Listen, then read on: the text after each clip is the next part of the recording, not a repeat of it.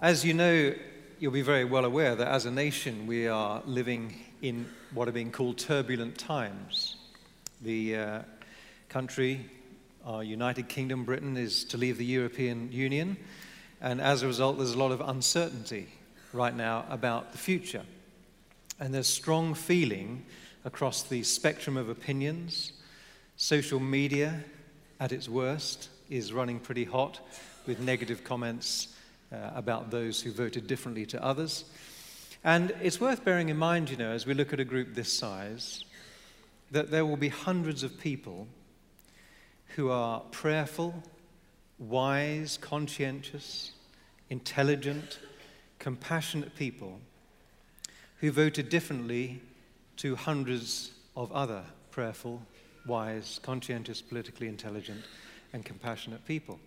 And my encouragement to us all is whether we like the result or not, that we respect each other and that we unite to do all that we can do to help shape the future of our society. We don't know what the future holds, but we do know who holds the future. And so we can know peace rather than fear. Our times are in His hands. We may not always understand, but we can trust in Him. We may be citizens of the United Kingdom, but we are first of all citizens of God's kingdom. And whatever happens in the coming years, it is His kingdom that we ultimately want to see flourish.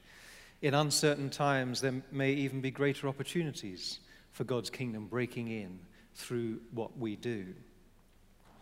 So, our political leaders have huge challenges ahead, not just in this nation, but also in Europe and indeed around the world. And uh, there are significant roles changing even this morning um, within our own nation. And we need to pray. Really, that's primarily what the people of God can do is unite, continue to press into extending God's kingdom, and to pray for those in authority. Because there is no way around it. There's no easy decisions and no clear black and white answers. And we really do need to be prayerful as our leaders lead us through these choppy waters. So, would you just join me in standing and let's pray together?